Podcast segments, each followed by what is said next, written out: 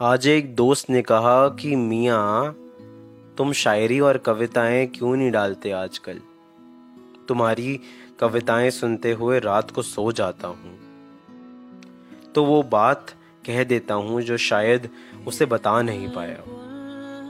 ये जो संसार मेरे दिल को लफ्ज भेजता है, वो दिल आजकल खुशियाँ ढूंढ रहा है।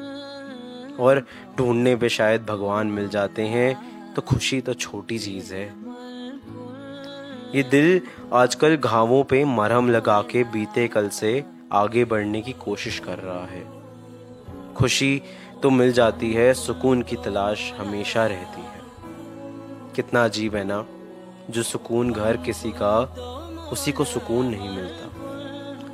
जिसकी आवाज़ सुनने से किसी को नींद आ जाए, उसकी नींद पहरा नहीं देती। खुली आँखों से सपने देखते हैं। और दिल बीते कल की बातों को भुलाने की कोशिश करता रहता है। और ऐसे ही वक्त गुजर जाता है, सवेरा हो जाता है और हम समाज की बेड़ियाँ डाल के उठ जाते हैं।